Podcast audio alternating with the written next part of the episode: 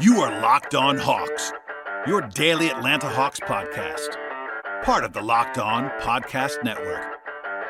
Your team every day.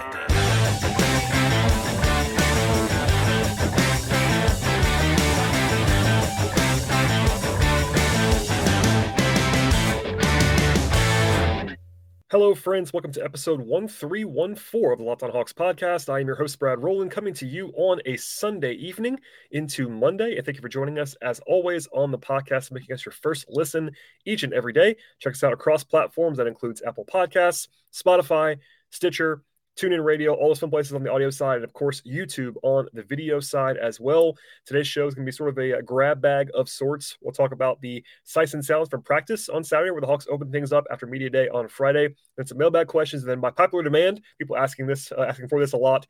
At the end of the podcast, we'll have some video and audio from Dejounte Murray and Trae Young from Media Day. If you missed it, over the weekend. And I definitely encourage you to catch up on all of this stuff on Friday. I did my full media day breakdown slash rundown after being on site for media day festivities on Friday morning and afternoon here in Atlanta. And in addition to that, I posted some bonus video slash audio with regard to Nate McMillan and Landry Fields talking in large scale form. I tried to sort of summarize all of what was said and uh, give you my own spin on things from Friday, but also the uh, the longer form unedited stuff is more interesting to some people as well. So that's all in there. And then again, later on this show, we'll have some uh, words from DeJounte and Trae, the headliners, the stars of the team at this point in time, the new addition in DeJounte and the face of the franchise in Trae Young. Also, if you're watching on the uh, YouTube side, you can see I'm not my normal studio. So my apologies for that if there's anything different on the podcast today, but we'll be grinding it out as we always do. I want to get some fresh content to begin the week. So we'll start with Saturday. I was not able to go to practice on Sunday. I was uh, at the mercy of folks like Lauren Williams and Kevin Chouinard for, for, updates on Sunday, but I want to take you behind the curtain a little bit from the first practice of training camp, which happened on Saturday morning in Atlanta. People may not know this necessarily, but the media very rarely gets to actually watch substantial parts of practice in the NBA. I know in the NFL, um, writers can kind of watch most or all practices at times, especially in training camp. In the NBA, though, it's still the same as it is in the regular season, which means very little actual basketball that you actually consume. The open period for the media is almost always shooting or stretching or free throws. Very, very occasionally a small scrimmage, but usually when the season's going, you can kind of get uh, not not too much of a glimpse there than just some standstill shooting stuff, which definitely happened. And also because the Hawks have 20 guys in training camp right now, and because it was the first practice on Saturday, there were a lot of extra people around as well. Tony Ressler was in the building on Saturday, for instance, and obviously the owner is around a lot, but he's not always there for practice, let's just say. So it was just busy. There wasn't too much to be gleaned beyond the standstill shooting until the interviews actually started. But I have some audio and uh, some interesting stuff for you that was said by Nate McMillan along the way here. So Nate did sp- speak first and longest of anyone on Saturday, just for also some more background. All the players don't necessarily talk at practice. Nate always talks, but it's basically Nate and maybe a player or two along the way. So keep that in mind as well. But Nate Smoke first. I'll some audio for you from that now. In general, keep in mind that practice availabilities are happening while there are still shots being taken, uh, balls bouncing around the around the facility, and buzzers sounding. So I'm not going to do a ton of this during the season. It is tough to kind of uh, parse through this, but because it's the first practice, that was a good opportunity to share some of this audio stuff. So a good thing to kind of hear so, kind of what it sounds like in a practice facility uh, atmosphere. So I'll play the first clip for you right now from Nate McMillan. I'm doing good. It was a really good first day. Uh, I thought our guys came in energized. Uh, we had everybody playing uh, today except for Bogey. Uh, you know, so we're gonna have to be we're gonna be patient with Bogey and his recovery. Uh, but it was a good start, good first day. How did everybody, I guess, deal with kind of like the physicality of coming back into camp and all the activities being ramped up? Well, it was just really good to uh, to get back and get to playing. You know, we wanted to uh, start playing right away, so a lot of scrimmaging uh, today, and you know, some two on two, three on three, five on five, and uh, you know, focusing on the defensive end of the floor.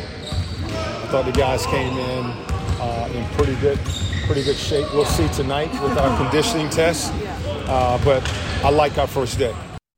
All right, from there, Lauren Williams of the AJC followed up on Nate saying there would be conditioning test and asked what he actually uh, meant by all of that. Not a ton of specifics uh, there from Nate, but he did say that he gave the team a heads up back in August about it happening at the start of camp. And basically said if they hadn't been doing anything in the offseason, they were going to fail the the test. Um, Nate then told the media on Sunday, by the way, that everybody actually passed the test, so no concerns there on anybody. There was sort of varying degrees of, ex- of excelling in those in those conditioning tests. But the Hawks are in two day, two day practices right now, so lots of busyness, but they were all able to pass that test on Saturday night From there, the next clip I'm going to play you is Lauren asking about Jalen Johnson's potential role and how the backup power forward situation might stack up this season. Obviously, we don't want to make any presumptions about who will kind of be in the second rotation. But as far as Jalen Johnson, what do you think he needs to do in order to stay like stand apart from Frank and, and Mo? Well, he's got to earn it. He's got to earn that opportunity. Uh, he's been here since August, and uh, he's working on doing that. You know, he's been uh, playing and uh, looking good. I thought last year his uh, his play in the G League, he's showing maturity uh, and he's showing some confidence, and uh, he's looking forward to, to the challenge. Later on, by the way, Nate mentioned that Johnson and John Collins, of course, are playing the same position, but they're also very different players, which is something I've been stressing for a long time. Basically, asking Jalen what he was going to be able to bring to the table and challenging him to give you uh, what something different from what the Hawks are uh, seeing from other guys. Uh, Nate was also asked, by the way, about DeAndre Hunter and what he talked about at media day that he's been trying to work on his ball handling, how that might affect his play, and here's what he had to say about that. Well, you know, as I told all of our guys, I want all of our guys to bring their ego. Okay, and what I mean by that, bring your game Okay, and uh, you know, so the ball handling is something that he felt that he needed to work on and get better at, uh, and that will certainly help us. Uh, you know, you uh, adding Murray to the rotation and having uh, Trae and you know uh, Drake being able to handle the ball, it really will allow us to do a lot of things on the offensive end of the floor. So. Looking forward to these guys showing them their improvement. Nate mentioned later that the focus about ball handling is heavily based on drills and kind of what you're trying to implement, what you're trying to work on in terms of like moves and things to create space along the way, doing against live competition and open runs and practices that actually translate to gameplay. Interesting stuff from behind the scenes about like how guys actually develop skills basically, he said that in general, players want to add a thing or two every summer to their arsenal, which I can certainly back up from experience covering the league for a long time now. And that's something he talked about a lot with Hunter in, in exit interviews last season, which is the ball handling aspect. And Hunter's been on the same page with all of that stuff. Some other bullet points to touch on here from that first practice. Nate said they'll be picking captains this year, and these the vote the team will be voting on that before the actual opener of the season in October. He didn't indicate who that might be, but obviously spoke a lot about the importance of having leadership from guys on the actual roster. You know, captains can be varied in terms of like how they select those across team to team. It could be the best player like Trae Young. It could be older guys like Capela or Justin Holiday, whoever you want to say there. So we'll see how that actually lands and how much impact that makes. But leadership something that Nate definitely embraces on the roster itself. Also, the College Park staff has been involved in training camp to this point, working with the uh, with the young guys especially, but also just with everyone across the board. Nate definitely said that was a, an emphasis across the board there. He did say that he wants the College Park staff to run their own system, but that it's also coming out of what the Hawks are doing in Atlanta to have that synergy from top to bottom, which makes a lot of sense if you're going into uh, having guys go back and forth during the course of the season. Um, elsewhere, Nate talked about Trae and DeJounte, as you might imagine. A few questions about that, including one from myself that we'll talk about in a second. But you'll hear the force of Kevin Chouinard of Hawks.com in a second, asking about Trae being an elite passer and how it translates to uh, maybe be a little bit different if he's off the ball a little bit more. And one warning here there is a buzzer in the middle of this answer, so keep that in mind. Don't be startled. And here's that answer from Nate. You and Trae both talked a little bit about you know him moving off the ball some of the time, mm-hmm. but he's also one of the world's you know best passers when he does that, does it get easier for him? Does it get harder? Is there an adjustment because he's in different spots? Like, how does that passing translate when he moves off the ball? Well, again, that's 29 and 10. We're not taking the ball totally out of Trae's hand. I want everybody to understand that. Okay, we, we know that that's been 29 and 10 for years. We now have the option to move him off the ball a little bit more, adding a guy like Murray okay, and trying to take advantage of having another ball handler out there and really Trae developing another part of his game, you know, playing off the ball. Feel that we can, uh, we talked about that at the beginning of uh, the summer, at the end of the season last year. Uh, that, that was something that we needed to do. Uh, you know, we saw in the, in the uh, Miami series where the team, with him having the ball out front, teams just load up to him. Uh, now we feel we have the ability to put the ball in Murray's hands. Some of our other guys, you know, we just talked about DeAndre handling the ball. Now you can put the ball in uh, Murray's and and uh, DeAndre's hand, and you run those guards through your offense and, and get them to the second side where the defense just can't lock into where they are. So we'll do that with uh, with our guards uh, this year, and that is a part of the game that Trae wanted to develop.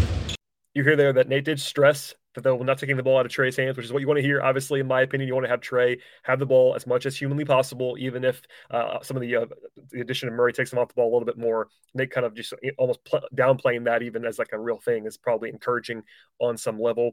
And then, of course, uh, I got to my question. I'm gonna play for you in a second, but as I've been talking about pretty much all summer, how the Hawks need to stagger Trae Young and Dejounte Murray. How I think it's very obvious they have to do that to maximize impact. How you know the roster is built for it in a lot of different ways.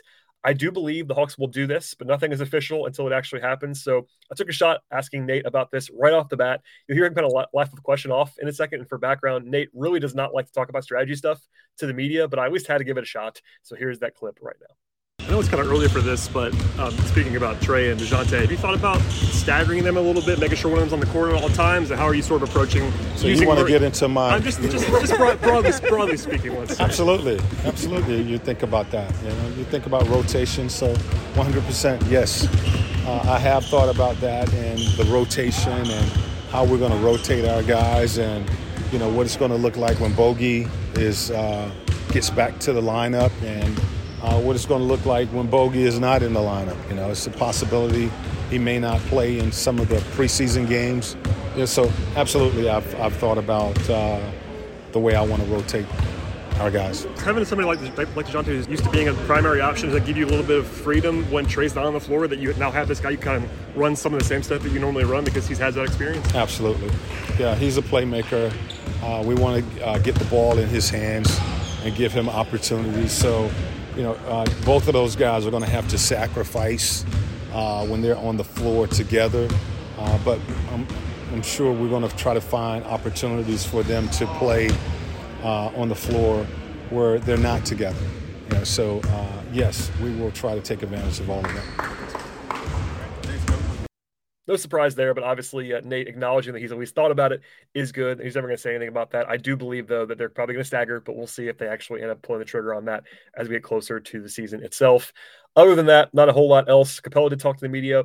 Um, Jalen Johnson spoke briefly as well. Capela talked about lacking in the intensity of the, fra- of the first practice on defense, and Nate focused on that as well. Uh, defense has been a priority for everybody up and down the roster. I talked more about that on the Friday show, the media day breakdown episode, and also Nate, um, when prompted, uh, sorry, Clint, when prompted by Kevin Chouinard, talks about how improving the perimeter defense makes his life so much easier, both in protecting the rim and also not having to like leave his man on the glass, being able to box out and rather than having to over rotate, etc. It's definitely huge for Capela to be in better position. That goes that goes for Kongwu, that goes for Collins. Anybody that's playing on the back line of the defense, having that better resistance on the perimeter is a nice thing for everybody involved.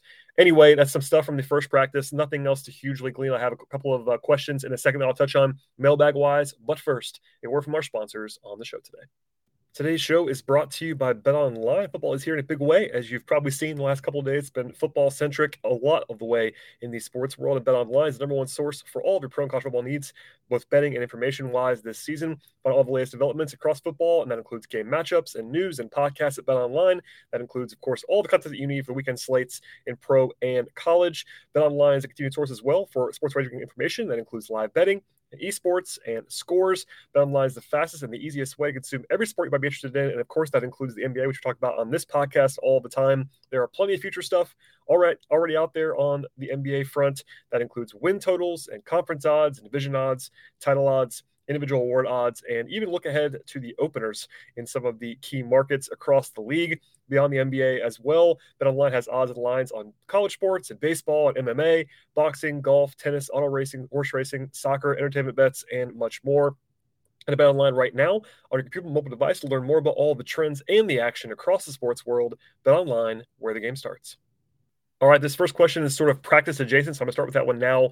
Um, someone named Davis sent me a tweet from a very smart Hawks fan named Grant Shirley, who I actually follow on Twitter. Grant's very smart, and uh, asked my thoughts about it. And uh, Grant basically pointed out that based on jersey color from the Hawks leaked videos that they were actually putting out there on social media, etc., it looks like, in his words, the Hawks second unit in practice was Aaron Holiday, Tyrese Martin, Justin Holiday, Jalen Johnson, and Okongwu. And basically, Davis was asking me kind of what I thought about that.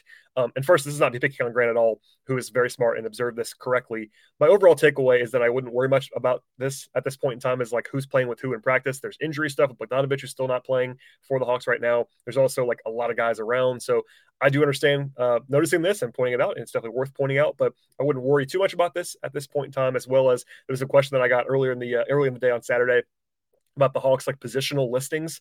Another thing I don't really care about at all. Like Justin Holiday is listed as a guard only. He's going to play a lot of forward this year. Okongwu was listed as, as, a forward center. He'll play a lot more center than forward. Kaminsky listed as a center forward. Same sort of thing. Uh, AJ Griffin's as, as, only as a guard. I think he'll play some three, etc. So anyway, um, as for the question from Davis via Grant, I would say that first of all, it's not a surprising group to have a second unit for me. Keep in mind that Murray cannot play in practice with both units. So obviously he is the backup point guard in my mind, but he can't do both at the same time. So that tells you why Aaron Holiday will be there. That makes a lot of sense to me. And then Justin Holiday at the three, Jalen at the four, and the Okongwu at the five is the guys that I would project and hope to be the backups at those spots.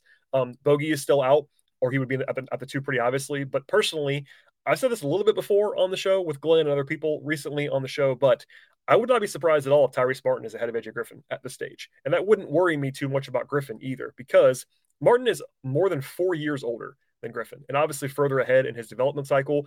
Clearly, you rather have Griffin as a long term prospect. I've said that many times. Griffin's a guy that I like that draft pick, that I like that, that value a lot, but he is still, he just turned 19 years old etc. Martin is a better defender right now, a better ball handler right now. Plus, he was on the court in summer league, got to play in the system a little bit more than Griffin would be at this point in time. Clearly, Griffin has higher upside, and by the way, is a much much better shooter at this point. But if I was, you know, just judging this coaching staff, Nate is a veteran laden guy, likes to kind of trust his guys on defense.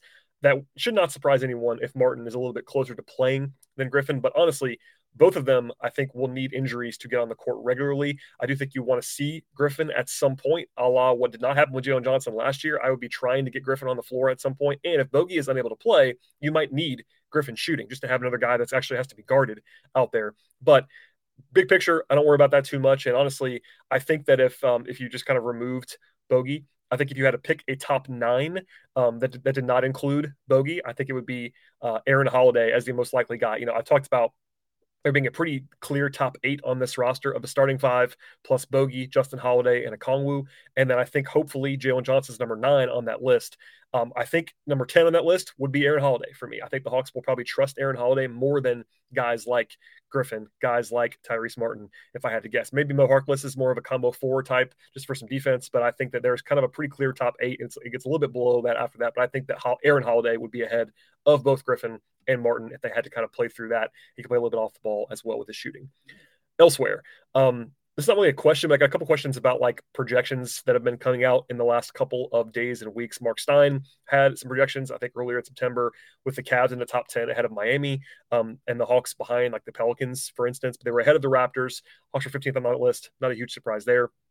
Kevin Pelton has not released his full projections just yet, but on the Hoop Collective podcast in the last couple of days, he was uh, releasing sort of the the peek ahead version of those. Actually, had the Hawks pretty high. He had the Hawks in the second tier of the East, along with Philadelphia and Toronto. In fact, he did sort of slip out there that the Hawks were number four in his preliminary projections in the East. That's the highest that I have seen anybody on the Hawks, which is pretty encouraging. I'm closer to that than I am to, to the consensus. I do like the Hawks this year as a as a theoretical exercise, but he talked about the difference of the depth of the Hawks and the Cavs, which I've been emphasizing quite a bit in terms of previous podcasts. I think that there's a lot of enthusiasm about the Cavs right now because of their top four. But if you look like four through, I'm sorry, five through eight, five through nine, five through 10, the Hawks are a lot better than the Cavs, five through eight, five through 10. And the Hawks are the best player on either team. So that's not, not, not a bad place to be there. Also, Pelton has Miami lower like I do. I'm pretty low on the Heat coming into the season. Obviously, they're very safe in that they play great defense. They're really well coached, etc.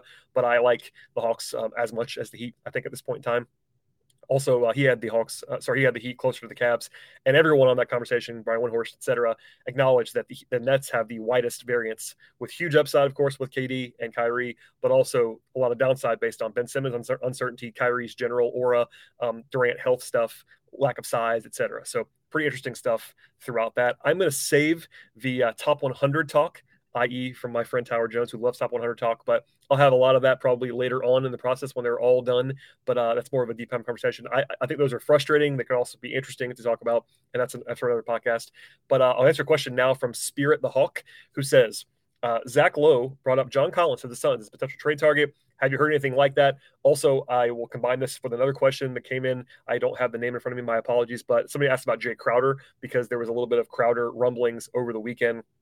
As far as the Collins thing, this was Zach Lowe and Chris Herring earlier in September. It was not a report. It was couched heavily that it would take probably the Hawks struggling for it to even be possible for them to trade Collins to the Suns. This is also pre Sarver stuff. Lots of questions about that stuff. And generally speaking, I don't see a deal with the Suns. I think the Suns would probably like to have John Collins on their roster. I think he's better than the guys they have, but I think the Hawks, um, you know, probably you probably have to have someone like Cam Johnson in it. I'm not sure if the Suns are trying to do that at this point in time. So I did see that. I've not heard anything like that. I think the Suns probably made a call at some point, as most teams did, about John Collins. But when you get into like, I probably do a whole deep dive on this. But between the matching salary concerns, um, the fact that the Suns are obviously trying to win now, but I wouldn't want to give up a ton for Collins. I don't see that as very likely at this point in time. As for the Crowder aspect, um, the Hawks could use Jae Crowder. He would be a very solid backup forward for them. He's more of a four at this point in time than a three. And also, he's making like almost $10 million this season, something like that. I think the Hawks would have some trouble getting to that number. Maybe like a Justin Holiday and Mo Harkless would get them pretty much to the same level. But why would the Suns do that? They probably wouldn't. Um, would the Hawks want to send an asset back? Probably not. The Hawks are already out several first round picks for the Dejounte Murray trade. So, in a in a simple form, I think that Crowder would help the Hawks. I think that's not I think that's not super likely thing to happen at this point in time. Next question comes from Steve, who says, I know you like Justin Holiday, but I am so mad at ownership for not re-signing DeLon Wright. He would have helped with the depth, et cetera, et cetera. The question is though, uh, so why have the holidays Justin and Aaron when we could have signed DeLon Wright? Aaron and Justin Holiday's salary is together is about what DeLon Wright got. Is that correct? Is this a fair criticism? Would you which side would you rather have between the holidays and DeLon Wright? Um, first, there, I love DeLon Wright. I miss him already. Uh, I'm obviously uh, definitely pro DeLon more than pretty much anyone. Um, you can't really do this though as a hypothetical because they got Justin in a trade. They couldn't just have you know hypothetically, and I'll I'll, t- I'll do that in a second. But they got the Justin part of this in the Kevin Huerter trade. They signed Aaron Holiday to the minimum. Um, DeLon actually still making more than them combined. So that's part of this. is obviously more of a hypothetical thing, but just for logical speaking, uh, you can't really do this because of the fact that Holiday came in a trade, had to match salary with Huerter, etc. Now, if the Hawks were not concerned about the tax, I think they probably would have tried to sign DeLon. I would have tried to sign DeLon. It's not my money. So I think that the Hawks would be a better team right now if they had just gotten DeLon Wright to re-sign on bird rights. And also, they could still have, if they wanted to, they still could have made a Kevin Huerter trade. Now, I think I've been on the record many times that the Huerter trade was at least partially motivated by money. I do believe that. Um, obviously, the first round pick potentially that that could be coming in that deal definitely helps things. But I think the urgency to do that was money driven and trying to clear the decks a little bit with the tax stuff. But I think that the best case scenario for the Hawks, even if you assume they still do the Huerter trade, would be to have just kept DeLon Wright and paid him what the Wizards paid him, and then basically you have DeLon instead of Aaron, and then you also have Justin on the roster, or you could just still have Kevin Huerter, obviously. But uh, if we assume that's already done. As for the actual question of whether I'd rather have Wright or both holidays, I think that both holidays probably is the right answer there, um, but only because you don't have Huerter on this roster and you need a wing. I think DeLon is still obviously can play the wing. I think Justin is an underrated player, and I think just having both of them maybe maybe comes closer to liking both of those guys. But again, I think what they probably could have done and maybe should have done is keep, is keep DeLon and then still do the Holiday thing. Um, I do think that DeLon is a better player than Justin Holiday, but not by a huge margin. I think that Justin is a very uh, valuable sort of rotational wing player, play a little bit defense, etc. So interesting question, and obviously you're appealing to my DeLon Wright love, but uh, it, it, doesn't really work that way necessarily. And I think that uh, big picture, the the gripe you would have about not bringing DeLon back would be the the tax avoidance part of that, and not just paying him because the best version of this Hawks team would have simply had DeLon Wright in the Aaron Holiday role because DeLon Wright is better than Aaron Holiday, and yeah, he's a lot more expensive. You could maybe argue that Aaron Holiday for the minimum versus DeLon for eight million dollars. Maybe you want maybe rather have Aaron Holiday, but if it's not your money, it's not my money. Uh, the, t- the team would be better if they still had DeLon Wright on it. So there you go on all of that. Okay, we'll have more mailbag questions in the future. I can assure you, we'll have uh, we're back to four or five times a week. By the way, as the season is nearing, but we'll have we'll have some game action to talk about in the next week and a half or so. But before we get to all of that stuff, we'll have one more break. But uh, after the break, this is going to be the end of me talking on this episode.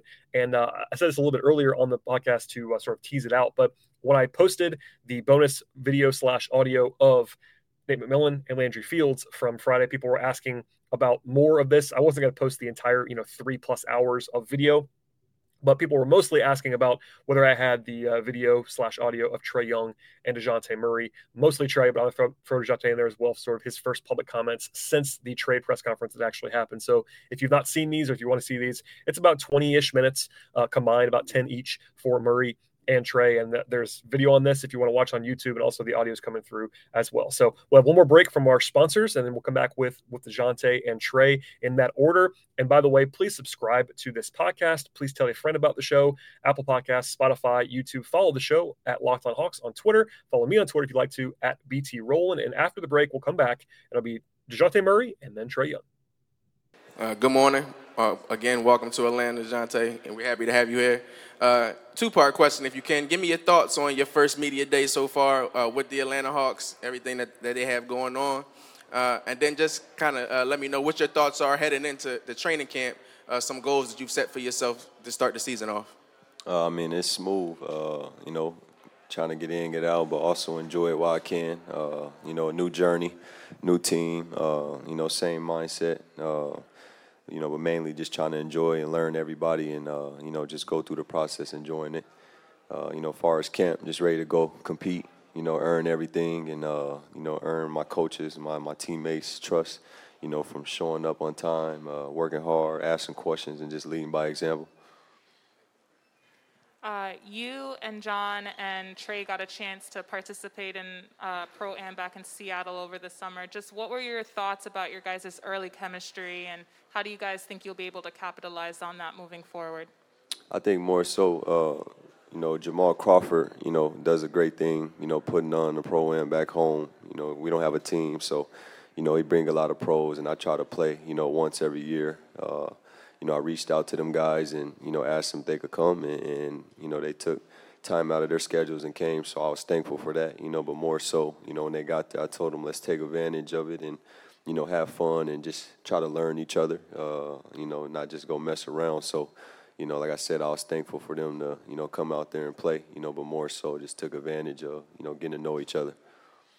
Raphael Haynes with the three point conversion. Uh, two questions. First, speaking of the pro am, do you think that um, we'll see the the um, three part alley oop with you, Trae, and John if it presents itself in the NBA or in the game, I should say? And then also, knowing the fact that y'all going on this long trip, how excited is it to basically get a chance to bond with the other teammates? Uh, your first question, uh, I mean, you know, the goal is to win, you know, win games. So you know, uh, you know, you may see things like that, or you may see more smooth things. You know, uh, you know, try not to be too flashy, you know, but also have fun while we're doing it. Uh, you know, so you'll definitely see lobs. Uh, that just happened in that moment. But you know, uh, for your second question, you know, going to Dubai, uh, that's different for me as an individual. I'm not a guy who travel overseas, so that's gonna be real different. You know, but you know, I think it's good for the game. You know, it's good for the fans. Try to grow the fan base. Uh, you know, and just it's different. And I think us as Atlanta Hawks and the Milwaukee Bucks is, you know, going to go out there and represent the NBA, represent our families, and most importantly, our organizations, and uh, you know, go out and compete and have fun. Hey, DeJounte. Uh, we saw you working out with LeBron James in Seattle, and I believe you have a relationship that goes back a little ways. I was going to see if you could tell us a little bit about that friendship. Uh, I mean, that's a great dude. Uh, you know, a great man, a great father, a great leader, great basketball player. You know, somebody that took me under his wing. You know, around 17 years old. So, you know, I'm always preaching. I'm thankful and grateful because I mean that, uh, and I'm just thankful to have somebody like that in my corner. You know, guiding me off the floor and also on the floor. So, you know, uh, you know, that's that's a great dude, and I appreciate him. DeJounte, you know, uh, in the NBA, especially when it comes to guards, being able to work together, being able to play together, being able to, you know, uh, play off of one another. And I know one of the questions that a lot of people had coming in, I knew you, you and Trae have a great relationship, was obviously can two ball dominant guards play well together? Do you think you and Trae have a little bit, you know, do you all want to prove something to the league, or is it just something that you really just don't care about and you just want to go out and play the game? I think it ain't really proving nothing to the lead. Uh, you know, it's proven to the people that do believe in us. Uh, you know, which is the organization that made you know the the, the move to bring me to this team. Uh, you know, I ain't trying to step on no toes. You know, they have a great thing going here. You know, Trae, you know, earned the rights uh, of who he is and you know uh, this organization. You know, I'm coming to help. Uh, you know, when when I said I wanted to come to Atlanta and I came to Atlanta, you know, it's more me fitting in, and, and also it's allowing me and Trae to to grow our game playing off the ball. You know, uh, and, and when you could do many things in this league, you allow yourself to win. So, you know, I think it's a great challenge for both of us. But at the end of the day, you know, we both are smart basketball players.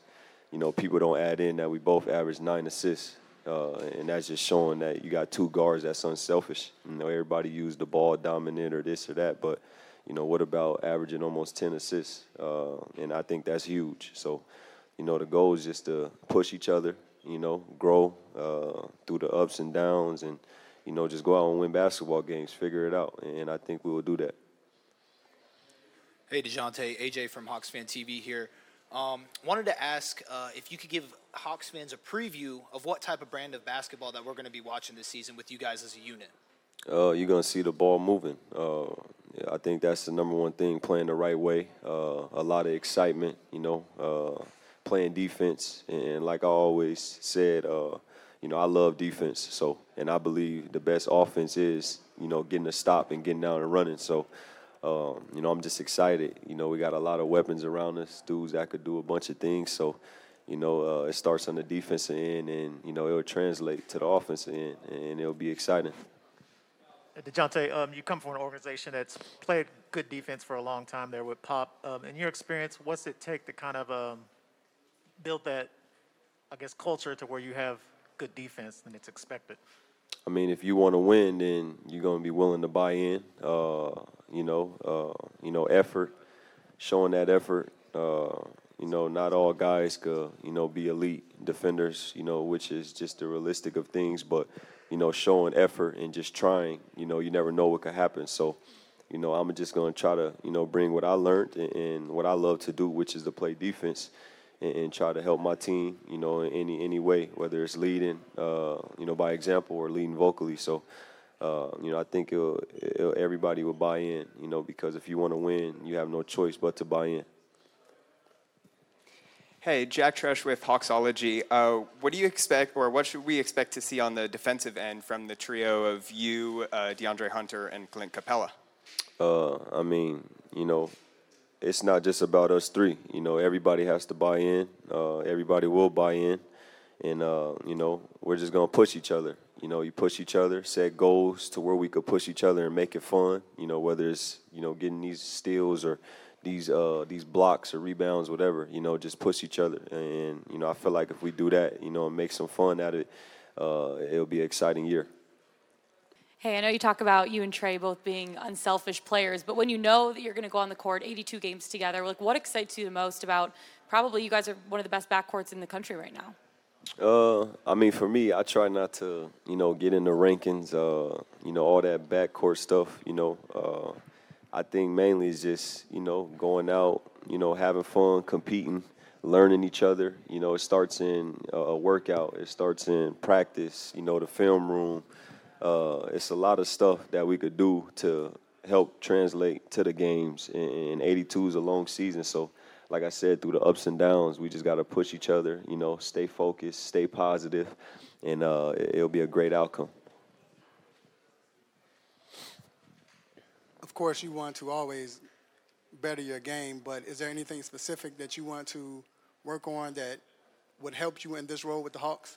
I mean everything. Uh, also, you know, more catch and shoot. Uh, you know, I've been working on a lot of that this summer, uh, but mainly just everything. You know, I'll never just be content. You know, with, with anything in my life. You know, from off the floor to my profession, which is basketball. So, you know, I'm growing in everything, and I want to grow in everything, and I always feel like there's room to improve both Landry and Nate have talked about how impressed they've been with everybody's conditioning coming into the open runs and everything like that. What has impressed you about your new teammates, and, and how do you guys think you'll be able to compete against each other in training camp? Uh, the most thing I've been, you know, impressed by is just everybody showing up. Uh, we had a bunch of guys in. They said it was the most guys that's been in uh, in the past few years. So um, I think that just shows the the focus, the dedication, and uh, you know the excitement that everybody has. So you know, to see everybody here the first, second week of September explains everything, knowing that camp starts tomorrow.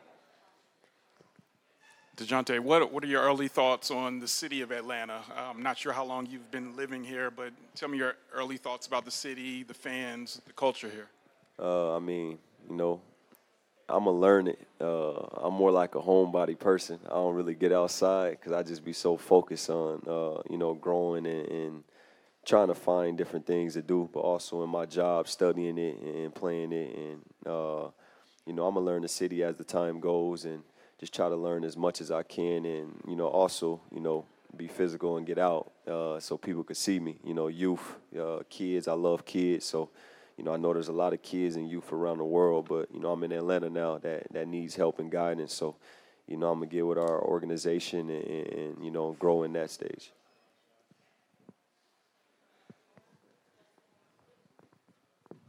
Uh, Terrell Thomas, These Urban Times. Uh, two part question again. Uh, a long trip over to Dubai. So I want to know, like, what what are you listening to? What'll be on your your podcast on on the ride on your iPod rather on the, on the ride on the plane ride over? And then I saw you with some dope kicks on your feet as well uh, as you was walking around the facilities. Uh, could you let me know what your, what your favorite sneakers to ball in are? Uh, I mean, I, I listen to you know a lot of hip hop, a lot of stuff that I could relate to in my life. You know, growing up.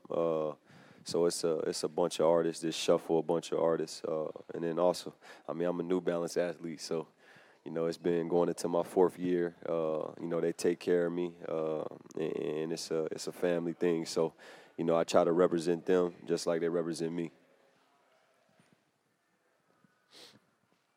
Now that you're here in Atlanta, definitely the stars, you know, comes out to these games now. How fun would that be, being able to play in front of these celebrities rooting for you, first row and everything? I mean, it'll be it'll be uh, a nice thing because uh, at the end of the day, you know, we represent you know Atlanta, so it'll be good. Hopefully, we could bring the city together even more. Uh, you know, but for me, I lock in, man. When I'm playing, I don't really realize who's there, so you know, I'm trying to win games uh, by any means. But uh, you know, I think it'll be great, you know, to see you know, a bunch of successful people, you know, come together and, and you know, just bring some positivity to the city. See you guys later. Uh, good afternoon, Trae. Uh, happy up? to have you back for another season. Um, two part question. Uh, can you talk to me about your, your summer? We've seen you this summer. You know, we've seen you in pro ams. Uh, we've seen you debuting your new sneaker. Congratulations on that. Uh, could you talk it. to me about your summer? And then, uh, secondly, could you talk to me about some of your goals and what you may have set for yourself in this upcoming season? Yeah, I mean, it's been a, a great summer for me. Um, my son was born uh, June 2nd, and then I really got to go out to LA and start working and training for this next season, uh, June, July 15th. And I've been out there just training and, and locking in, and I brought some of my brothers out. Uh, JC, I brought him to LA to, to play in the Drew after all everybody's trade rumors and everybody's talking, everybody's saying stuff and then we went up to Seattle and we hooped up there. So it's been a great summer of hooping and playing and getting better, and just ready to go play this year. Trae, Raphael from the three-point conversion. First, how has it been? It's like every time I turn the TV on, you're all over. So just the marketing, commercials, and everything. And then plus, coming into your fifth year, I believe, is there anything specific that is like now I want to work on? Uh, I mean every, I mean, yeah, I mean first, yeah, it's, it's, cool being on all the all the TVs and stuff with the new commercials and things like that. Obviously, always got some new stuff coming up that y'all don't even know about. Uh, so be on the lookout. Um, but nah, I just, I mean, this this year I'm just so locked in on winning a championship and and nothing else. Like that's pretty much it. And um, I mean, I always want to get better in all my areas of my game. So I'm always trying to get better offensively. I mean, no matter what I do, leading points and assists, I still feel like I can get better offensively um, in certain areas, and then defensively, I feel like I'm always going to try to get better, and I need to continue to get better on that end and um, getting stronger. And is one of my main focuses this, this summer, it's been great. So I'm looking forward to going out and playing. Hey Trae, could you uh, tell us what you learned from working out with Stephen Curry and his trainer this summer? And also, did you put on some weight? Yeah, I mean, uh, great, great second question. Uh, the, uh, yeah, I mean, yeah, I mean, I, always put on trying to keep more muscle on me than fat.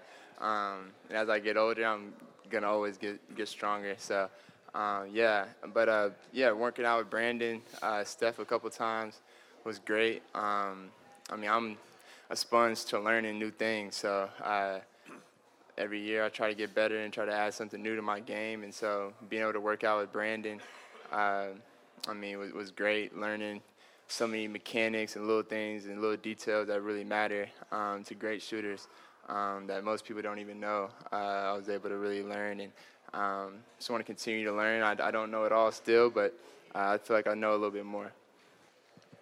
Trae, to, to your left, Nate talked about going out to Oklahoma City for, for a couple days and working out at your place with you and talking to you. Can you just talk about what you got out of that? And I'll have a follow up. Uh, yeah, I mean, we got a lot out of it. I think we both got to spend some time with each other and um, learn a little bit more about each other. Uh, him coming down, obviously wanting to, to talk about what we can get better at, and then playing a little bit off the ball, and then me also being able to tell him I have how I grew up playing off the ball, and um, I had to learn how to be a PG, and uh, so I know how to do a little bit of off the ball playing, and uh, so we got to learn a lot from each other, and uh, I mean, got to work on some things, and um, so it's been great, and uh, I'm looking forward to the season. He, he also talked about more of an intangible off the court level, you guys communicating more and you becoming maturing, becoming even more of a leader than than whatever you are now. Could you just sort of address that, your communication with him, that maybe it needed to get a little better than what it's been? Uh, I mean, I think anybody's communication can get better. I think everybody's. Um, I mean, I don't think. I think uh, being static and, and, not wanting to improve in anything is, is is not good for you. And so, I mean, Nate me and Nate's relationship is, is really really good. Um, and, and talking is, is something that uh, he both we both need to continue to get better at. We want to continue to lead this team and winning a championship. So that's our that's our goal. We want to we want to win a championship. We don't want to win any I mean anything else. So we're trying to figure out how we can get better, and, and that's one of the areas that we talked about how we, we can get better at. So. Hi, Trae. Lauren from the AJC. I'm just curious, when did the idea of playing with DeJounte kind of start to excite you, and, and what are you looking forward to most about teaming up with him? Uh, I mean, it, I mean, it was exciting to me as soon as I heard it was a possibility. Uh, just knowing his game and the, what he brings to the, I mean, to a team. I mean, it's hard to really point out what he's great at, um, but he's good at everything, like defense, scoring, passing, uh, really rebounding, playmaking. I mean, he's really good at everything. So just having somebody, um, I mean, who's, I mean, just as a competitor as, as I am um, in the backcourt with you, it's going to be, I mean, it's going to be fun. I can't wait. I can't wait to start playing. For, for whatever amount of time that you move off the ball this season, you led the league in assists last season. You're one of the great passers in the league. How do you take that and translate it to those situations where you're off the ball, coming at it from new angles? Does that excite you? Or are there challenges to that? Yeah, I mean, I also led the league in points last year too, in total points. So I can score the ball too. I know how to score the ball. So it's gonna be times where I can strictly focus on scoring, and that's, I mean, that's fun. Like, I mean, I've had to really be had to do both. I mean, for a long time, and trying to get everybody involved and as well score too. So it's gonna be fun having somebody like Dejounte who he comes off a pick and roll and I'm in the corner and there's my man's got to pick either choose the roll man or leave me open. So I mean it's gonna be it's gonna be pick your poison. So I'm I'm looking forward to it and people don't have to I mean give us credit before it's due. So uh, I'm ready I'm ready to go show it.